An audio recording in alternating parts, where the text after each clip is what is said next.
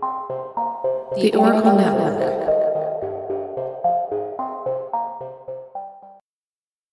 Warning The following podcast contains mature content. Listener discretion is advised. Hello, and welcome to the jury room, where we dissect some of the most heinous, some of the most unthinkable, and some of the most monstrous crimes to ever scar the earth. From cannibalistic serial killers to decades old unsolved mysteries, these stories are sinister enough to keep you up at night. Well, welcome back to another Jury Room Aftermath. On this episode, I'm excited because I've got a friend of mine who's been around, hell, probably from the beginning. I have Kristen Seavey. She's the host of the Murder She Told podcast. We actually have a case today that's actually near and dear to her. Uh, somebody from her past, a childhood friend, was murdered when she was younger in her tw- in her teenage years, late teenage, early twenties. Kristen, welcome to the show. Thanks for joining me. Thank you for having me. Hi. Uh, first and foremost, why don't you tell people about your podcast, where they can find you at, and all that good stuff? Yeah, so my show is called Murder She Told. It's on pretty much every platform that you can find podcasts. And I focus on cases that are local to me.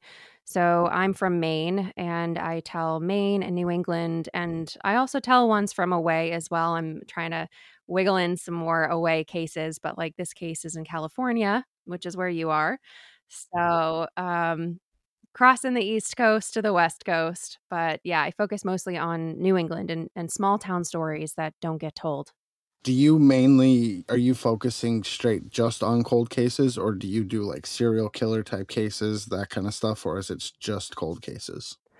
I try to do a mix of cases. My first one was actually my hometown serial killer that w- one of the victims lived across the street from me, but I mean she uh, she passed away, I don't know, but way before I was born.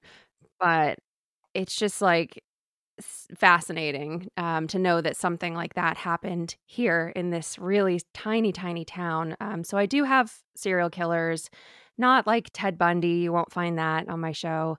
Um, I do focus on a lot of cold cases. I try to mix in some solved cases because I know that that kind of gives people hope. But I think my heart kind of gravitates towards helping cold cases that haven't gotten a lot of attention. Um, so that's why a lot of cold cases tend to be on my show. And also, I grew up watching Unsolved Mysteries. So I think that's probably why I gravitate towards it. Right. So, for a first time listener, which episode would you suggest for them to start with? Well, if you want a solved case and if you want a serial killer you've never heard of, my first two episodes are my local serial killer, James Hicks so, sounds really like proud, like my local serial killer, James Hicks. but um, he's really an awful person. Um, and I really like for an unsolved case, Robert Joyal. Um, I worked with his brother, and he just gave a really heartfelt interview that I was able to work with. And I feel like I really captured Rob's like personality and his story really well. So, real quick before we keep going, for everybody out there, when you hear uh, a true crime podcaster or anybody in true crime say, "Oh, I'm excited to cover this or that," just understand we're not actually excited about the content. We're just excited to give that person a voice, right? For sure.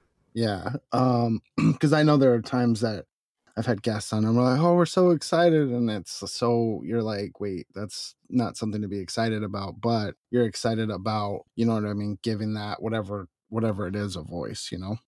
For sure. Um, and I work with a lot of the families too. So, you know, I have behind the scenes a couple of cases going. And when it finally gets to the point of being able to schedule and work on that story, um, it's just really rewarding. So, right. Is there anything that you're working on that you're excited about or that you want to share? Yeah. Um, this week I have uh, another cold case coming out. Well, I guess by the time this episode comes out, it'll already be out but I worked with the family to tell the story of Alice Hawks. Um, and she is a local cold case in Maine. So, we're going to be talking about the Humboldt Five, and obviously, we have somebody who is involved in the Humboldt Five who is a childhood friend of yours. Uh, we have Danielle Bertolini. Tell me a little bit about your friendship. How did you know her? You know, that kind of stuff. So I went to Newport Elementary School. It's in central Maine. Um, it's a very small town, and there's like clusters of towns that surround Newport. Um, and Danielle started school, I want to say around like third grade. And I remember her being a part of my circle. Um, I remember going over to her house. And for some reason, I remember the Tigger movie and I remember cooking eggs in the morning. And she was a part of my circle where, like, she would be at birthday parties and stuff like that. So I remember tie dyeing t shirts and watching Nightmare on Elm Street and being scared as all hell because we were on a house that was on Elm Street. Um, so just like, I don't know, silly kid stuff like that. And I remember her as somebody who she she had the biggest heart. Like she she would get in trouble a lot. She was always being sent to the principal's office or in some sort of like elementary school timeout because she would be talking in class or she would talk back. Um, but usually it was in a situation where she was like trying to make somebody laugh, or if somebody was being picked on, she would stand up for them, that kind of thing. Um, but she was in trouble a lot, and her mom will admit that. Um, she was just fun. She was just a fun kid. Um, and then, like, as the years went on, like, we were in class together in middle school as well. I remember going to the Space Museum with her and the rest of the class. And when I was researching for my show, I found an article from the local paper, the Bangor Daily News, and she was quoted in it. And I was like, it was just an instant flood of like, oh my God, I forgot about this until now. And now I have these memories coming back of when we went there. But um yeah, I would say mostly in, in elementary school we were friends. And then as as we got older, it started to fade. Like I I don't remember her from high school. When I got into high school, I was like in honors classes and every extracurricular class under the sun. Um, and I kind of developed new friendships with people as well. So I don't really remember her from high school, but I, I definitely have fond memories as a child. What was her her mom's feeling as you were doing your case? Like what was her mom's take on on what happened? Like what drove her across the United States? So I I didn't really realize this. Um, just because I didn't, you know, know her as a young adult. Like once I graduated high school and moved on, I moved right to New York when I was um, 18. And I didn't realize like the hardships that she went through until I heard Billie Joe talking about them. And I guess when Danielle was 20, she got pregnant and she wanted to keep her baby. And then she found out that he had Edwards syndrome, and that's just a rare condition and it causes developmental delays because of an extra chromosome. And he also had a tumor on his brain and his kidney. So basically, the doctor said, like, he's not going to live. Um, and I should probably trigger warning if infant loss is uh, a trigger for you, then just, you know, be careful with this section. So basically, they had to.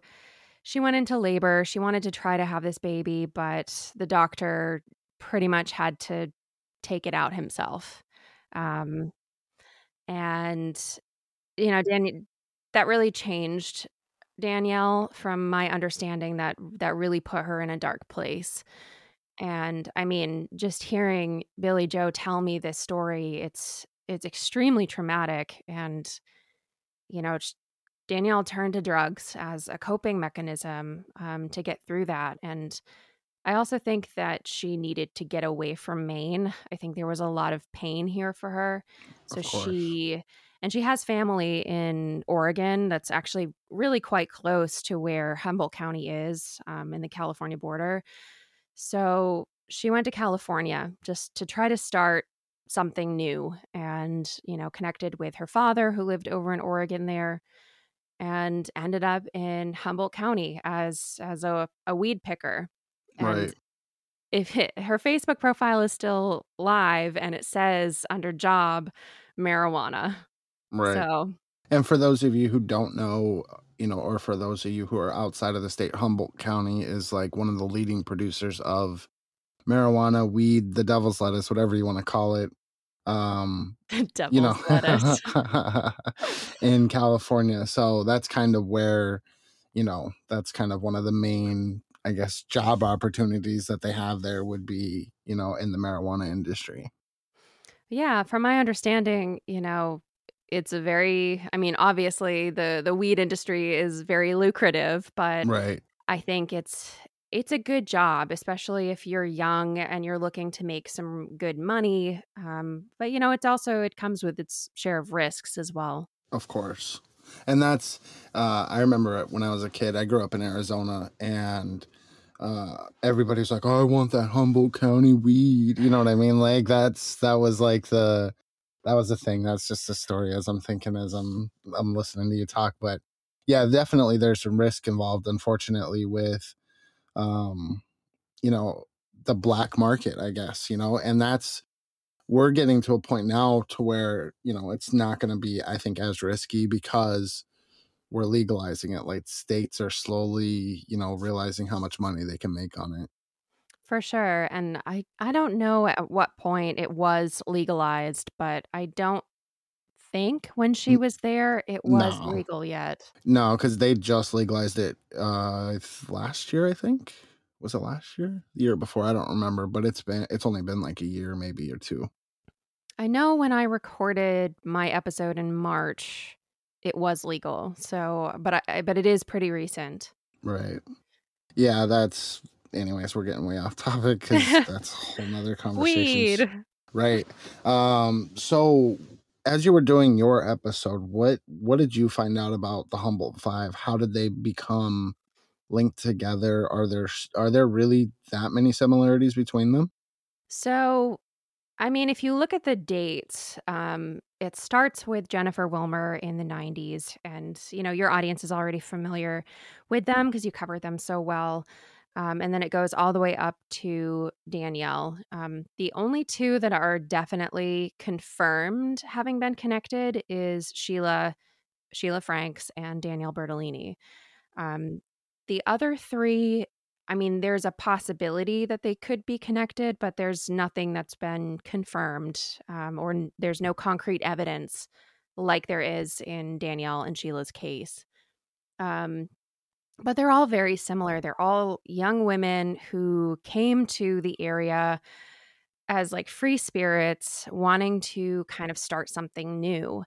And they just, I don't know, ended up meeting the wrong crowd or just being in the wrong place at the wrong time and you know s- something happened to them they have not been found so originally they were called the humboldt missing five and because all five of them were missing and as a footnote there are a lot more cases than just them that are missing or murdered.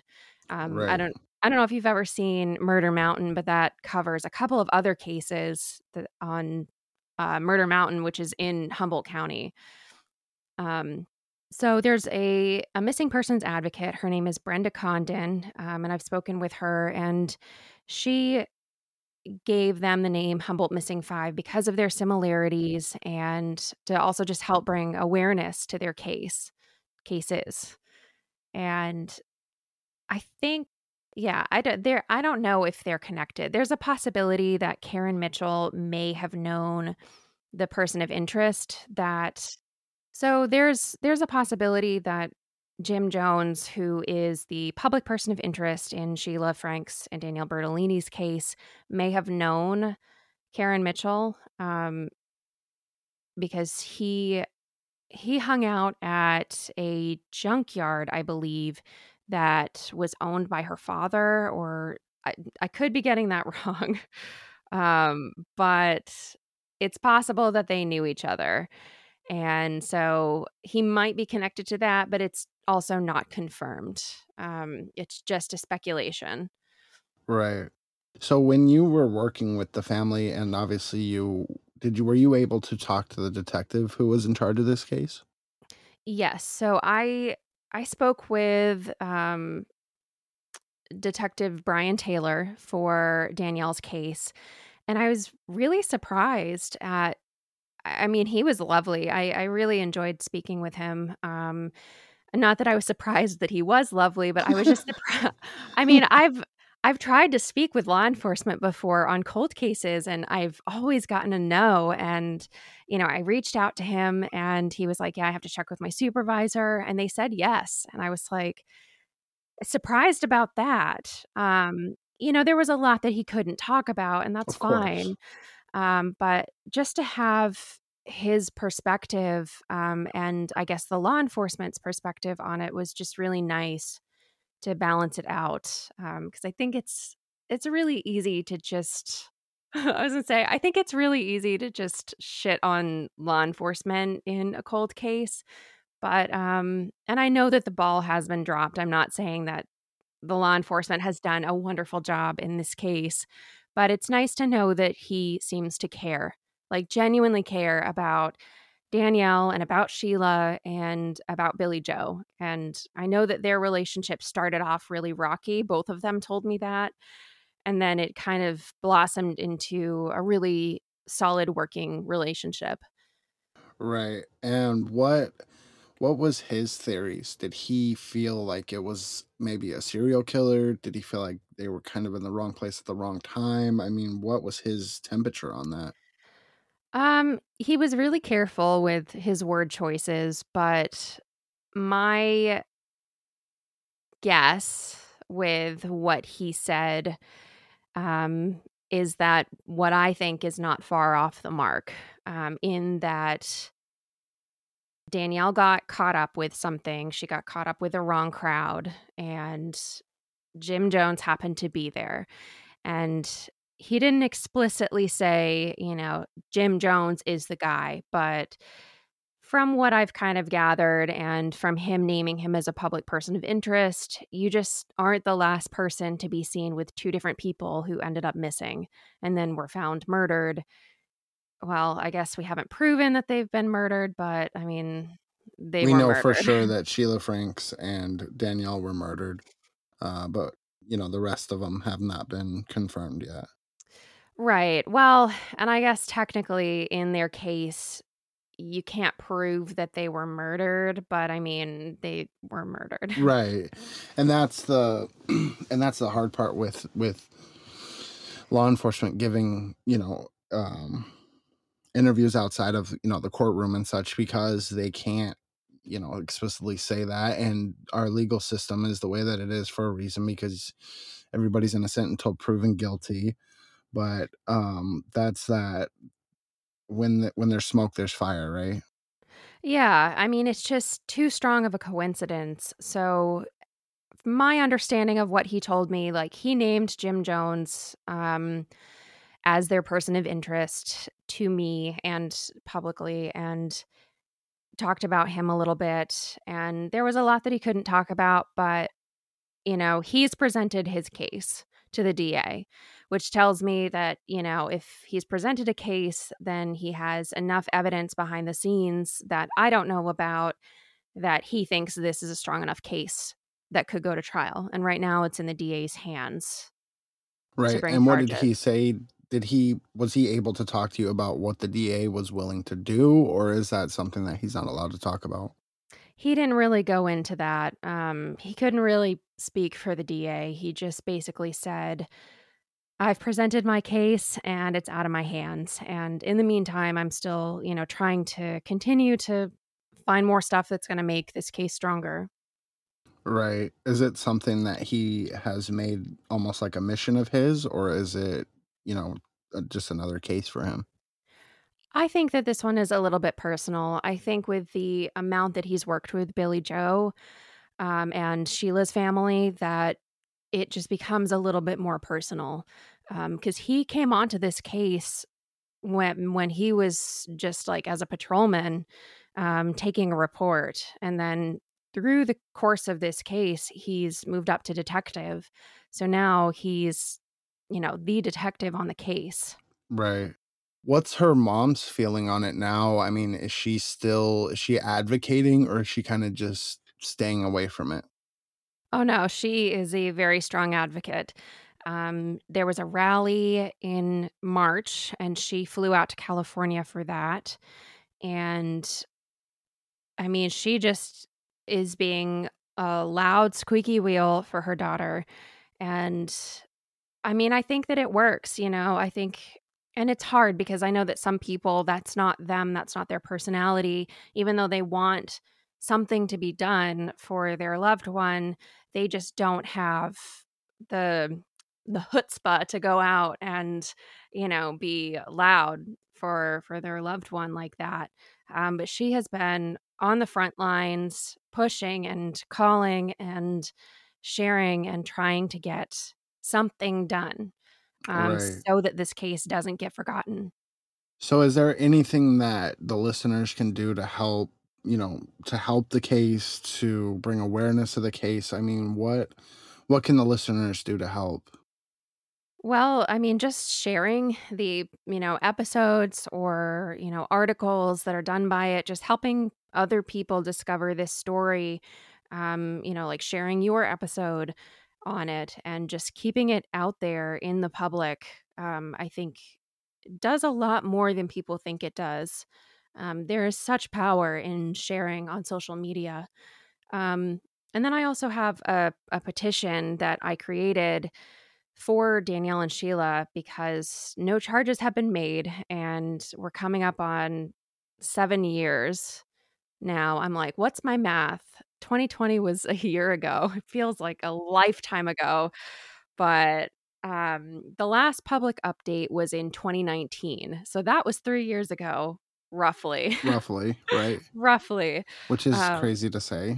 right? So the last public update was in 2019, in September of 2019, when they confirmed that the femur that was found was Sheila Frank's. And there hasn't been anything since. And I know that in between that time, we've had a global pandemic, but, you know, small things.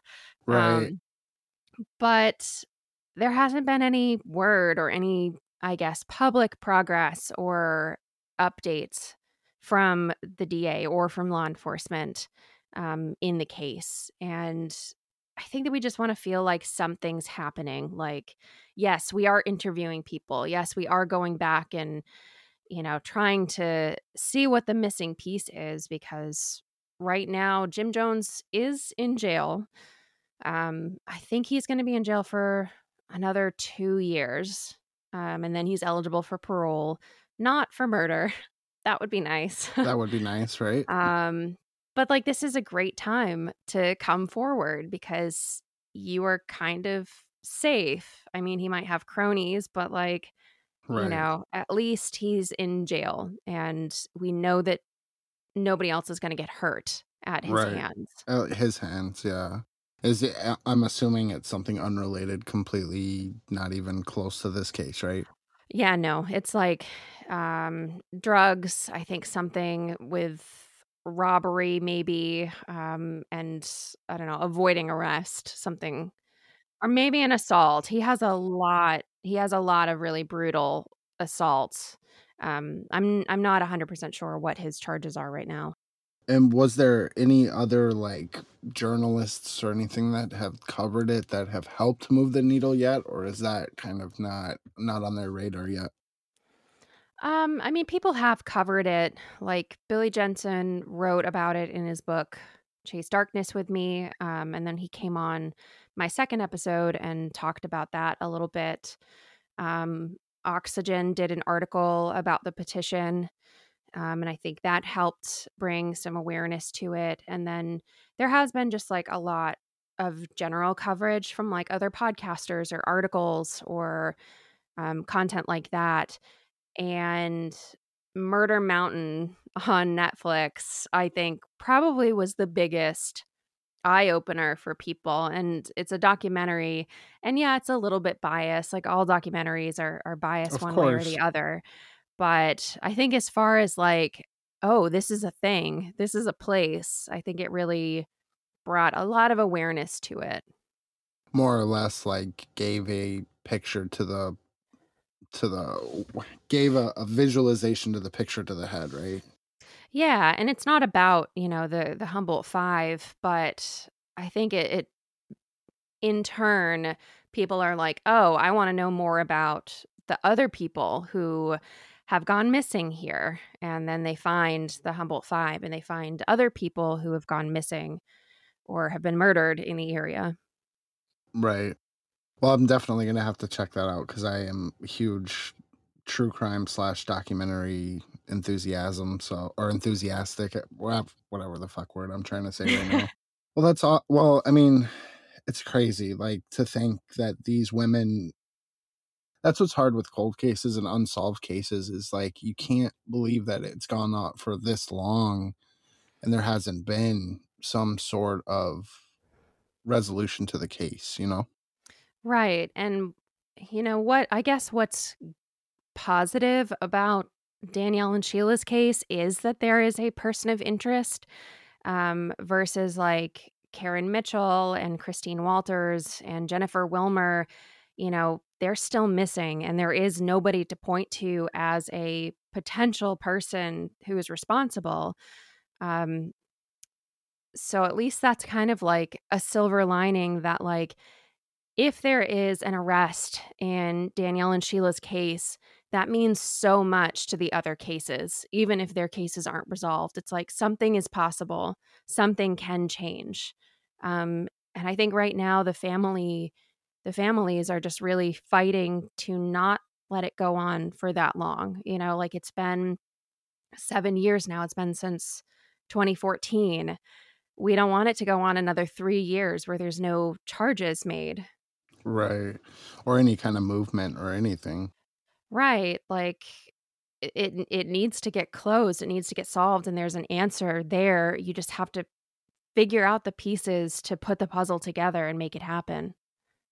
Right. And is this something that obviously you're going to continue advocating for? Do you have any plans on doing another episode or any more coverage on it? Um I will always advocate for it. Um you know, I this one just feels really close now. Um, and I, I haven't covered the other cases. I haven't gone in depth with Sheila's case right now. Um, you know, like I, I talk about her in Danielle's case, but the the story is about Danielle just because of that personal connection. Um, I would like to cover the other ones a little bit more in depth to kind of give them, you know, a voice and make it like a, a series or something, um, just because they're all mentioned in that one episode. But I don't want them to be footnotes. You know, it's it's tough because you can only tell one story, and here we have five. Um, if you're going to go like you know a two part in depth episode. Um, so I will always advocate for it. I'm always trying to find ways that I can keep Danielle's voice out there because I made a promise to Billie Joe that I would fight for Danielle, and I want to keep that promise. And I just want to help keep her story out there and fresh because there's just so much content that comes in every day, and there's new cases, and it's hard. It's really hard. Right. And that's the something that eh, and I you and I didn't talk about this beforehand and if you don't want to talk about it that's fine I completely get it but something recently in the media has now I don't want to take away from Gabby's family and the pain that they're feeling, right? But I feel like the media has blown this case up. Why not why are they not doing that with every missing person or every young woman who's murdered or person really anybody who's missing or murdered why don't they do that with everybody why did this case in particular get so much attention what's your take on that well, I think that the circumstances around her case, I think, really caught on. Like, I mean, at the time that it started getting picked up a lot more, you know, she was still missing, but the circumstances were just so interesting. And I think the biggest question of like, why? Why would this happen? Like, why would you just drive across the country without your fiance and not tell anybody that she's not with you? Um, I think that those questions probably are what catapulted that into the media. And I also don't think that it, you know, hurts that they have a YouTube channel where you can kind of like dissect different parts of their life. Um, I think that for some reason that makes people interesting when they can like really dig for clues or I don't know. Some people speculate a little bit too much. Right. But but I think that that's the reason why that kind of catapulted that story into the media. And now it's just trying to find this guy. Well, it, it's it's crazy. It's it's in my you know in my opinion, and the, I have a problem with people who are already speculating. You know what I mean? Like Mhm. the case isn't solved. They haven't even found Brian, and it's in my opinion right now it's just a shit show, and they are. There's a lot of people out there who are capitalizing on that. You know what I mean? Yeah, I I don't like that at all. I I mean, you see these newspaper articles that are just putting out any little scrap of information they can and making such a clickbait headline so that people click on it. And early on, I noticed that there were a lot of people just kind of jumping on the hashtag, I think, because it was really popular. And I'm like, but what are you contributing to the conversation other than sharing her story? Um, which is still very important. Like there, there is power in social sharing, but are you doing it for the right reason? That's my question. Like if you're just doing it because you want SEO for your podcast, that's not the right reason. Um, and you know, not to I guess like shit on other podcasters and and content creators, but I just a lot of it just felt really disingenuous and not to help the case. It was to help themselves. Right.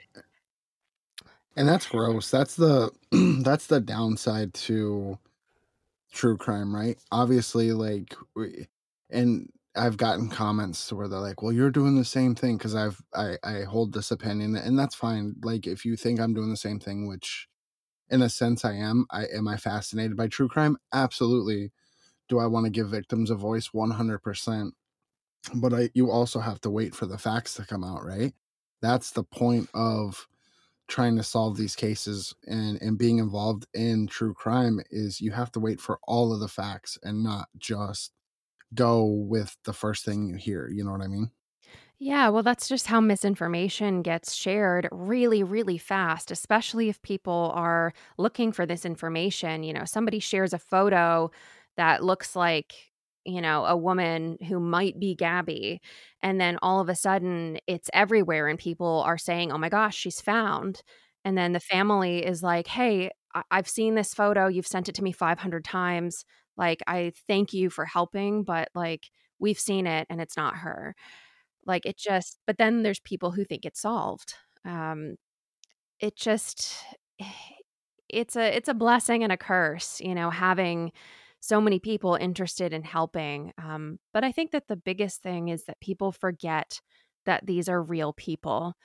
Um, I saw a poll in a group that really rubbed me the wrong way when she was still missing. And it was, Do you think that Gabby is still alive? Yes or no? And I see that's commented I commented on it and I was like, just my opinion, but I think that speculating whether a missing person is alive or dead is just really, it just doesn't sit well with me. And I have to say something. And she was like, you know, I did, sorry, I didn't mean to offend. Like, if the mods think that it's a problem, then we'll take it down. And I'm like, but how can you not see why this is a problem? So I think that there's just a level of disconnect with with these stories that they're not just stories, they're people's lives. and that's one of the things you always have to remember eh, even as somebody who digests true crime is is you have to remember that this is their worst day of their lives like the people who are still around them their loved ones their brothers their sisters their moms their dads their aunts or uncles like this is their worst day of their lives and Absolutely. you have to keep that in mind when telling the story you can't just do it for unfortunately clickbait like you can't do that Unfortunately, people do because It's, I mean, it, people click on headlines that they think are, you know, interesting. And especially if they're interested in a case, it's a blessing and a curse. You know, I, I think too of like Delphi back when James Brian Chadwell, did I say, is that right? Brian James, it's either Brian James Chadwell or James Brian Chadwell. But back when, you know, he was arrested for doing what he did to a child, um, people were just spreading like wildfire that he was involved with Delphi. And and the police would never confirm that. They were just like, yeah, we're looking into it. We've got it. But then people just jumped on that headline and people thought it was solved. And I just, I'm just like, just let, at, at some point, you just have to let the police do their job. Well, Kristen, thanks for coming on. Eh, why don't you tell everybody where they can find your podcast at? Um, anything they can do to help this case, where they can find it at. And obviously, I will post anything I need to in the show notes below. Uh, one thing to my listeners, please go sign the petition. Help uh, help bring awareness to this case, uh, not just for Danielle, but for all of these missing victims, for everybody involved. I mean, we need to get some kind of closure for this. Yeah, so the petition is 150 signatures away from my minimum goal, which is a thousand. So that would be fantastic um, if you just took a minute to do that. And you can find me anywhere you listen to podcasts. My show is Murder She Told. Um, you can also go to murdershetold.com and find it there. And before we go, I have one more question for you. Do you mind answering? Sure. If you could be one sandwich condiment, what would you be and why? Hmm. That's a good one. Um, let's see. I feel like mayo gets a bad rap. You know, it's just it's a little bit vanilla, but it's like a classic. Like it's it's a classy condiment. and I just I feel like vanilla's uh, vanilla vanilla mayo. I feel like mayo is just a classic and it goes with pretty much everything. And you can dress it up. You can make it chipotle mayo or, you know, I don't know, ketchup mayo. That's a thing. That um, is, shouldn't be a thing. There's some things in the world that you can do that you just shouldn't do. So yeah, I think I'd be mayo. well, you heard it here, folks. Kristen would be mayo, vanilla mayo to be exact. Vanilla um, mayo. Ew, that sounds terrible. That sounds awful. Yeah. Uh, well, Kristen, thanks for coming on. I am so glad we got to sit down and talk about this. Um, yeah, let's let's sign this petition, guys, and get let's complete it. It's only 150 away. It takes two seconds. It it literally is like a one percent of the time that you're gonna while you're listening to this episode, you could be signing that petition. Boom. There you go. Thanks. Have a good day. Bye. Thank you. Thanks for listening. And remember, you never know what's lurking in the shadows, lingering around the corner, walking past your house at night. So watch out, stay safe, and keep listening. This has been the jury room.